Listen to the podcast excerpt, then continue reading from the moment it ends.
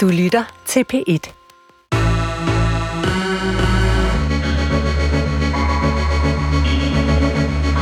Jeg taler dårligt om min veninde bag hendes ryg.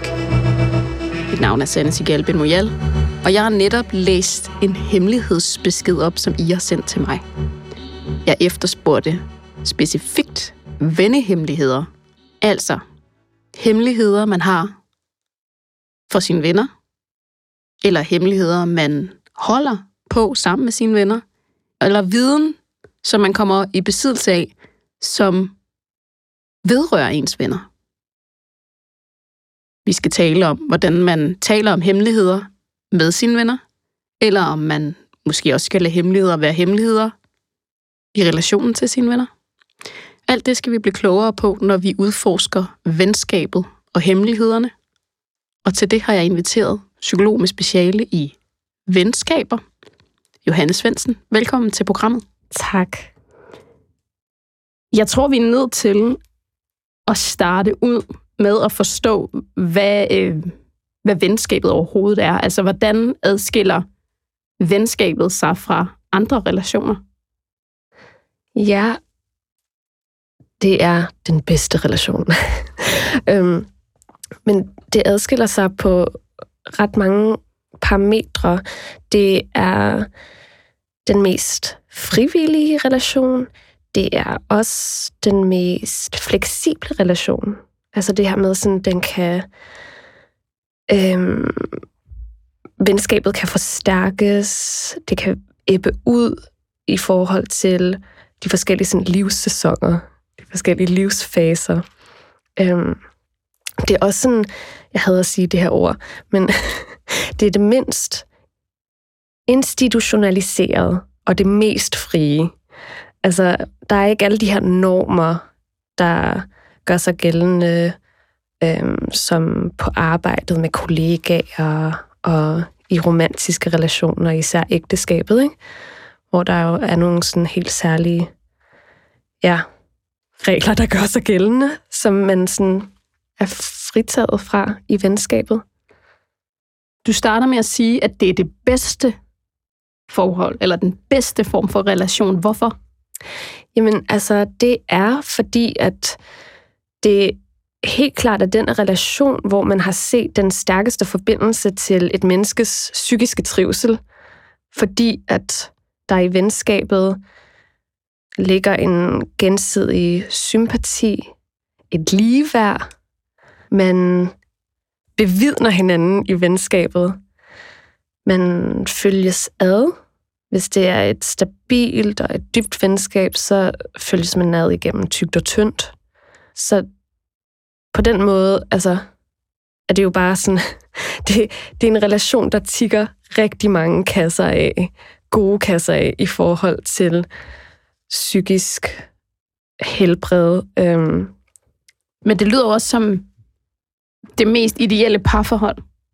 Ja. Når du beskriver det sådan, og man følges ad, og man, man, er, man er livsvidner, og man har respekt for hinanden. Griner jeg også lidt, for jeg ved jo godt, at sådan her fungerer alle parforhold jo ikke, men, men det lyder jo også som et parforhold. Hvordan adskiller de to ting sig?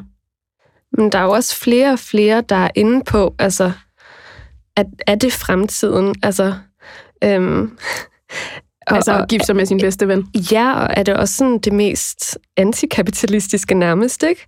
Øhm, at insistere på sådan mere fri kærlighed, mere åben kærlighed, øhm, mindre, nu skal jeg til at sige det igen, åh oh, nej, institutionaliseret kærlighed. Øhm, men altså mindre kan jo også gøre det. Det her med sådan for eksempel at tænke i, sådan, kan man være mere venskabelig over for sin partner, over for sin ægtefælle? Altså kan man have den samme respekt, som man har med, og den samme fortrolighed, som man har med en god ven? Og kan man begynde at date sine venner mere? Vil det gøre noget godt for, for begge relationer, ikke? Altså at blande dem lidt, lidt mere sammen. Det er jo både venskabets styrke og svaghed, at vi vælger hinanden. Altså, vi, det, det, det, sådan, det beror på øh, den her frivillighed, ikke? Øhm, så, så det gør jo, at, at man nogle gange kan komme ud i sådan nogle tørkeperioder, hvor at det ikke er begge parter, der egentlig er indstillet på, at, at der skal være sådan en hiatus, eller der skal være sådan en, ja, en tørke, en pause. Øhm, så det er ligesom sådan, det, det er jo svært, fordi man skal insistere på samværet. Og det er nemt, fordi at, at med sådan tilvalg og frivillighed, altså frihed kan jo også en hel masse godt, ikke? Øhm, og, og det er nemt, fordi at, at der også ligger, sådan, der ligger nydelse i venskabet. Jeg tænkte, at vi skulle øhm, snakke om nogle af de hemmeligheder, som folk har sendt til mig. Altså deciderede vennehemmeligheder. Så spændende. Og en af de hemmeligheder, som jeg synes har været øhm, sådan ret øh, universelle, altså som, som en lytter har skrevet ind, er, øh, er den her hemmelighed. Jeg har en veninde, jeg overvejer at forlade, fordi jeg har fået nyt blik for vores dynamikker. Jeg tør ikke tale med hende om det endnu. Er ikke klar. We go way back. Og så står der sådan en semikolon. Livsvidner. Og det var jo det, vi lige har talt om, altså med at være hinandens livsvidner. Øhm, men her der er altså tale om en, der har en veninde, som går way back, men hvor man lige pludselig har oplevet noget, eller opdaget noget. Det behøver ikke nødvendigvis være noget, der er sket, tror jeg. Bare sådan dynamikken. Man har fået øje for noget i dynamikken, og nu kan man faktisk ikke rigtig være i den. Ja. Det er et svært sted at være i et venskab. Helt enormt. Og jeg tænker også, at det er en, altså det er en hemmelighed, hvor det faktisk også giver mening at, øh, at sammenligne venskabet med parforholdet i den forstand, at, øhm, at der er jo også sådan, der er jo en masse udviklingspotentiale i at se på den her dynamik, som er begrænsende for hemmelighedsbæren, ikke? Øhm, altså, hvad, hvad, hvad er det for nogle sider af, af hende selv eller ham selv, der, øh, der, der fremprovokeres øh, af, af vennens adfærd. Ikke? Måske det er ikke kun i relation til, til veninden, at, øh, altså, at hun ikke kan lide det, der kommer frem i hende, men måske det også i forhold til nogle kollegaer eller sådan tidligere kærester. Øh, men jeg tænker også, at det, der er... Altså det, lytteren her insinuerer, er også, at den samtale kan være enormt svær at tage i et venskab. Ja. Fordi man på en eller anden måde måske ikke er forpligtet på det. Ja. Jeg har faktisk både oplevet i mit eget liv, og øhm, haft mange klienter også, som altså gjorde det badass og det modige, netop at tage samtalen, og hvor at det fik den konsekvens, at, øhm, at sådan, venskabets grundlæggende frivillighed så bare gjorde, at den anden part, der sådan følte sig lidt angrebet eller stødt, bare var sådan, okay, men så, så bliver det her jo for svært, og det skal ikke være svært. Nu, nu vil du have, at jeg skal ændre mig. Og det har jeg egentlig ikke overskud til. Så... Fordi det måske netop er bundet op på den her frivillighed. Ja. Altså, ja. hvor hvis det var en kollega eller en chef, der sagde den her dynamik, så er man ligesom forpligtet på at gå ind i og se på sig selv. Men ja. i en fri, mere frivillig konstellation, så er man sådan, så er det bare ikke dig og mig. Ja. Så det er en reel risiko.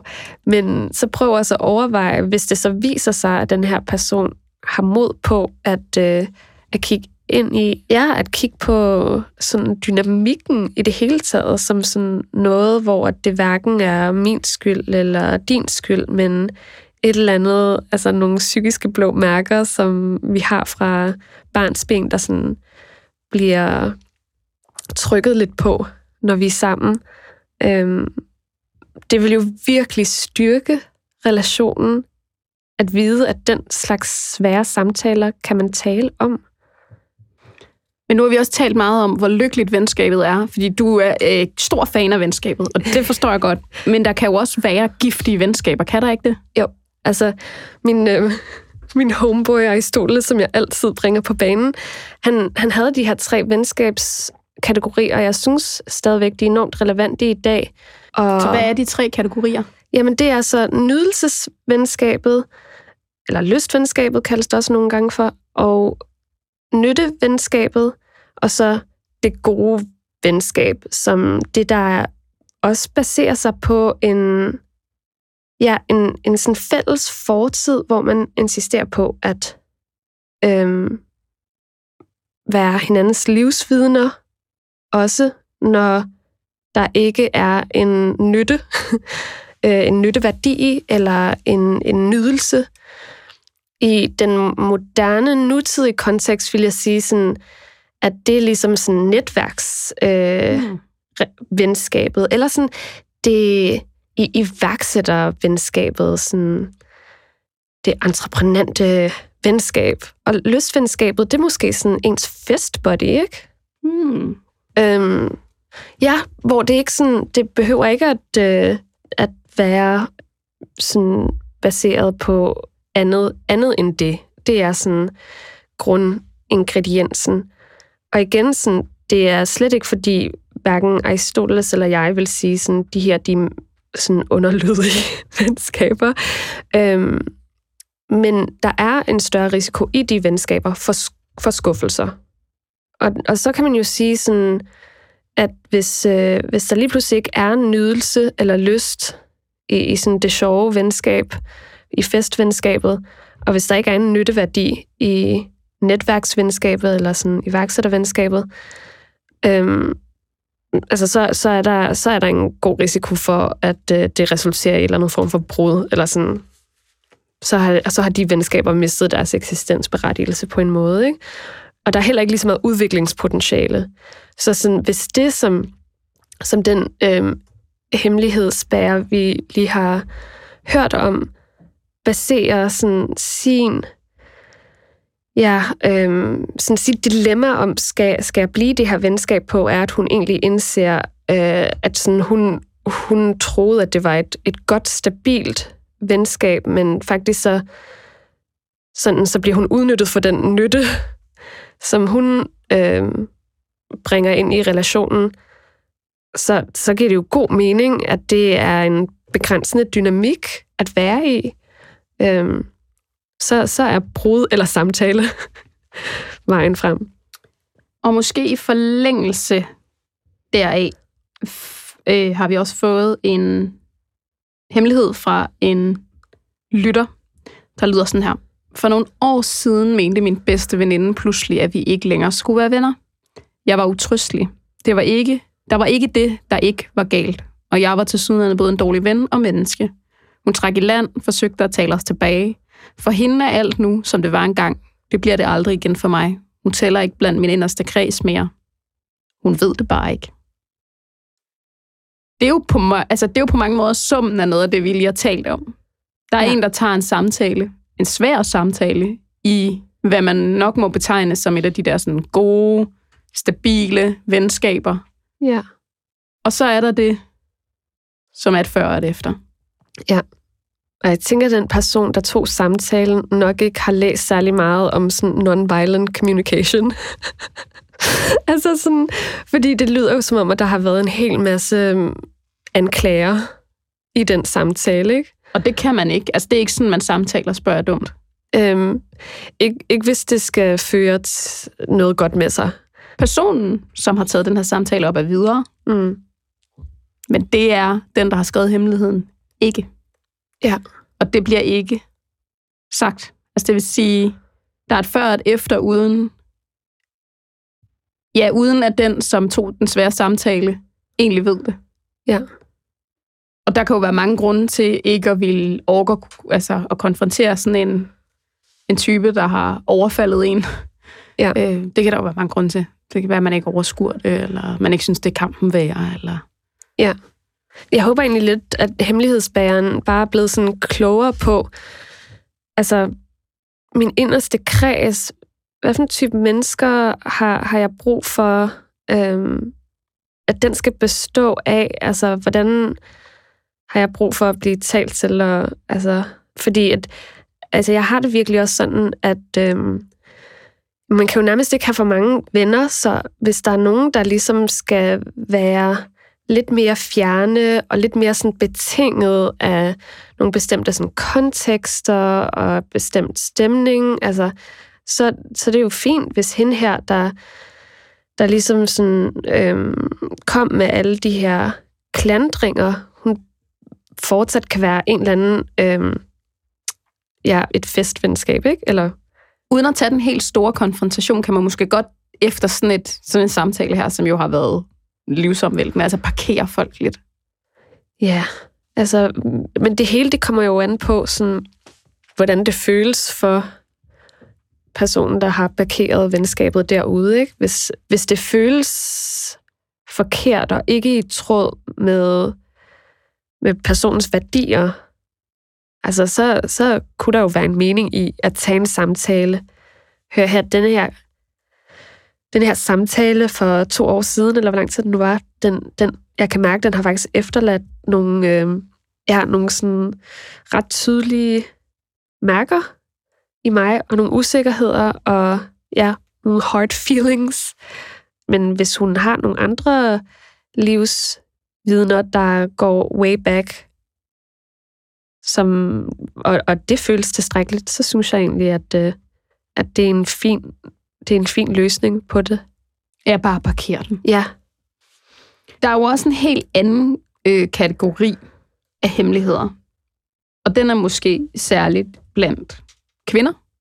Det handler om øh, moderskabet. Altså når man har en veninde, der øh, pludselig forsvinder ind i det, vi kalder moderskabet. Der har vi fået et par forskellige hemmeligheder ind, og den ene er hemmeligheden, der hedder, jeg tror, vores venskab slutter, når hun bliver mor. Som man jo ville ønske, nogen ville uddybe, fordi hvad betyder det? Altså er det en følelse af, jeg kan allerede mærke hende forsvinde. Vi kender ikke konteksten, men det giver god mening i forhold til alle de andre beskeder, vi har fået øhm, om, om venner, altså venskaber og moderskabet, og også en hemmelighed, der lyder sådan her. Synes, hendes treårige har været jævnt irriterende de sidste halvandet år. Er der noget... Den handler om mig. altså, den tænker du, den kunne godt, Den sidste. den kunne godt være skrevet af, en, min, altså af mine veninder. Men, men kan du ikke godt genkende venskaber andet andet end moderskabet? Og nogle gange opstår nye venskaber jo i moderskabet. Ja, det er jo der, hvor at, at venskabet viser sin, sin sådan fleksible karakter. Altså det her med, at nogle gange så, så vil venner, de vil sådan ligesom skifte, deres status vil ændre sig, ikke? Og der er nogen, der, der får brug for at øh, omgive sig med flere sådan morvenner, når de selv øh, træder ind i det kapitel. Øhm, og så er der andre, der får altså endnu mere brug for at have de venner, der endnu ikke er blevet mødre, eller som insisterer på samtalen, som ikke handler om moderskab. Ikke? Øhm, Er det hvor meget, eller er det i hvor høj grad, vi har brug for spejlingen? Altså ja. i Ja. vores venner, eller hvordan? Jeg, jeg, jeg tror nemlig sådan, øh, et grundvilkår i venskabet, som jeg ikke fik nævnt i starten, det er jo også genklang eller resonans. Øh, med vores gode venner, så, så, så er der jo også sådan den dybe samtale, hvor man kan genkende sig selv i den andens fortællinger, og der sker den her sådan pingpong, som kan være helt magisk. Og der er jo nogen, altså jeg har, jeg har venskaber, hvor jeg egentlig sådan føler, at det bare har været en lang samtale fra da vi mødte hinanden.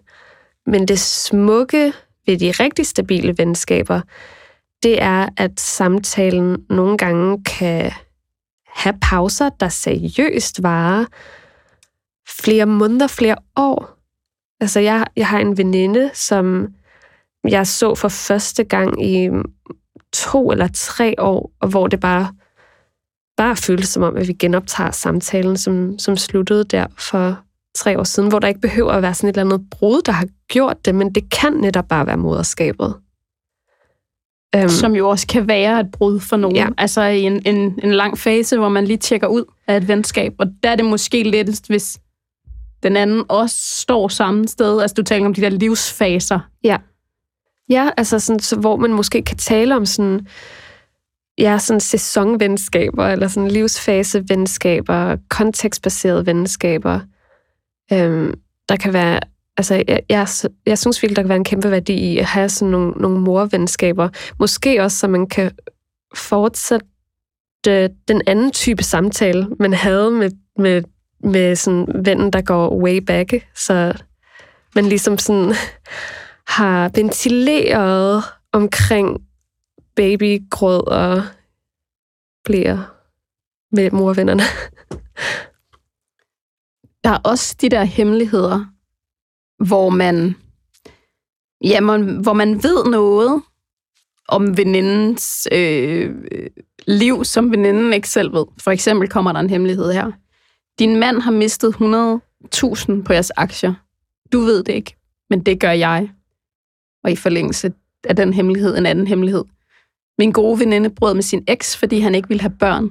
Jeg har set ham med baby. De der hemmeligheder, som man er nødt til lidt at bære rundt på, fordi man ved, at sandheden vil måske sætte ind i en underlig situation, altså en akavet situation, svær situation, men også, at det måske vil gøre så ondt på relationen, at man ikke kan sige det, men at det æder en op. Hvor meget er man egentlig sådan, hvad kan man sige, forpligtet på at fortælle i sådan nogle venskaber? Ja, det synes jeg er et helt vildt svært spørgsmål. Jeg ved ikke engang, om det helt er muligt at svare på, fordi at, ja, jeg synes, etik er sådan den mest spændende, men også bare sådan komplekse størrelse, og, og, jeg, og jeg tror måske, at jeg sådan helt privat er en, er jeg en, der sådan vil nok vil bære på hemmeligheder for den andens sådan trivsels skyld, med mindre at, at sådan sandheden, fordi det kan jo sagtens være, at det at få at vide, at manden har mistet 100.000 på sin aktiehandel, at det er den sandhed, der skal til for, at denne her sådan, veninde kan, kan øhm, sådan bryde med sin mand. Måske er der en hel masse andre ting, der ikke fungerer i relationen, men måske var det bare uheldigt. Altså, det er jo sådan virkelig svært at sige. Det kommer også an på, sådan, hvad overlevering af hemmeligheden ville resultere i. Og men det er ikke sådan, at man er forpligtet på i et venskab altid at sige sandheden. Altså, jeg tænker bare, i parforholdet synes jeg jo, at det bliver ophøjet sådan, at der skal være fuld transparens, der skal være fuld ærlighed og gerne koder til mobiltelefoner og computer, så vi kan være så sikre på hinanden som overhovedet muligt. Er det ikke, kan man ikke sige, at de samme regler gælder helt for venskabet der? Altså, jeg synes, de regler bør gælde mere for venskabet end for parforholdet. Jeg kan se sådan, i hvert fald det traditionelle monogame parforhold, der kan jeg men egentlig ikke kun det traditionelle monogame parforhold, men også bare sådan i forhold til øhm, lidenskab og, og lyst til den anden, har også brug for noget afstand, har brug for noget mystik, og måske endda noget hemmelighedskrammeri, eller sådan. Men hvor at venskabet i hvert fald, det, det gode, det dybe, det stabile, altså der kan jeg se en værdi i fuld transparens. Så det er også et relevant spørgsmål at stille til de her to hemmeligheder. Du læste op, altså, hvor dybt er det venskab, ikke? Øh, skider I sammen, og, og kender I koderne til alle jeres gadgets? Øhm, og har det været en, en grundlæggende kultur i jeres venskab at fortælle alt? Altså, er der ærlighedstorettes i jeres relation? Fordi så er det måske ikke helt godt for venskabet. Der, altså, der ligger nemlig sådan en lille afstandstagen, hver gang man holder noget hemmeligt for den anden. Det er meget interessant, at du også siger, måske skulle der faktisk være en anden et andet hemmelighedskrammeri. Og nu taler vi ikke om de store, tunge øh, hemmeligheder, men mere sådan nogle små, lidt finurlige, whatever, akavet, pinlige, sjove hemmeligheder i parforholdet. Men de tjener måske faktisk ikke den store funktion i venskabet i virkeligheden. Så måske skulle vi prøve at bytte rundt. Ja. Ja. Det er en interessant tanke i hvert fald. Lige her til sidst, så tænker jeg, at jeg vil læse en øhm, hemmelighed op, som egentlig kommer i ekstremt mange varianter. Mm-hmm. Det her det er bare en af dem, men den dækker over det samme, og det er, at man kan føle sig meget ensom i sine venskaber, og det kan være svært at, at, at i tale sætte. Og den lyder sådan her. Jeg savner mine venner, men jeg tager ikke selv initiativ til at ses. Det er svært at i tale sætte. Følelsen af at føle sig ensom, og, og nærmest den kunne, kan I ikke se det på mig, men ikke kan nå derhen, hvor man kan, altså, fordi tit så siger folk, du skal jo sige det, du skal jo... Det er som om, der ja. kan man ikke nå hen. Altså, ja. man sidder bare og skriger øh, ud i intetheden, eller sådan uden stemme. Jeg synes, det er helt vildt godt, vi tager denne her, fordi at jeg kommer også i tanke om, at vi slet ikke har talt om hemmeligheder i forhold til sårbarhed og, og skam egentlig også, og forbindelse. Altså det her med, at men virkelig udviser en ekstrem form for sårbarhed, hvis man øhm, altså deler en hemmelighed, der har at gøre med ens eget sådan, følelsesliv, ens usikkerhed, måske ens mindre værd. Ikke?